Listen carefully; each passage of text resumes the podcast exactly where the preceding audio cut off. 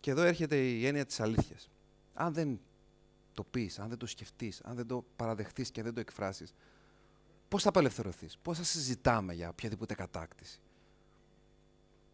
Ξέρετε ποιοι μπορούν να μας διδάξουν πάρα πολλά πράγματα εδώ; Καλλιτέχνες. Βλέπετε καλλιτέχνες, ειδικά στα πρώιμα στάδια τους, που τα κάνουν μαντάρα όμως. Δίνονται ό,τι να είναι. Λένε ό,τι να είναι. Και συνήθως λιθοβολούνται, εισαγωγικά, κατακρίνονται. Ο Έλβις Πρίσλι, ας πούμε, όταν χόρευε αυτό το περίεργο χορό τον αυτό, ε, ε, άρχισαν να λένε ότι διαφθείρει την νεολαία. Τα ίδια λένε για τον Σοκράτη, θα μου πείτε, καμία σχέση μεταξύ τους. Αλλά διαφθείρει την νεολαία. Οι Beatles, γιατί το ίδιο λέγανε για τους Beatles. Βγήκε κάποια στιγμή ο Τζον Λένον και είπε: Είμαστε πιο διάσημοι από τον Χριστό. Πέσαν να τον φάνε. Εννοούσε σε επίπεδο άνθρωπους που μας ξέρουν αυτή τη στιγμή. Μπορεί και να μην ισχύει, αλλά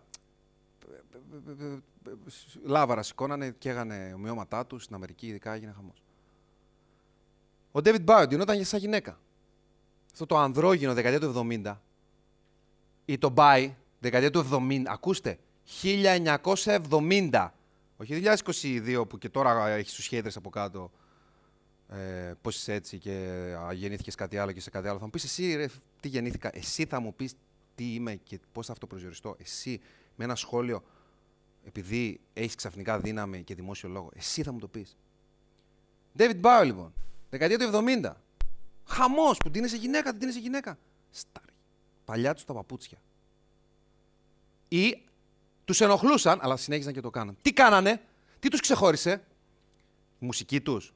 Σε συνδυασμό με όλο αυτό το οποίο έβγαζαν προς τα έξω. Γιατί και η μουσική της ήταν, ήταν ένας τρόπος να εκφράσουν αυτή την ξεχωριστή και διαφορετική αλήθεια τους. Ότι δεν μας άγανε. Φοβόμαστε όμως να πληρώσουμε το τίμημα, γιατί κάθε ιδιαίτερη αλήθεια συνοδεύεται από ένα τίμημα. Σε κάποιους δεν θα αρέσεις. Κάποιοι θα σου επιτεθούν. Αυτό είναι ένα τίμημα όμως που πρέπει να το πληρώσεις αν θέλεις πραγματικά να πας παρακάτω.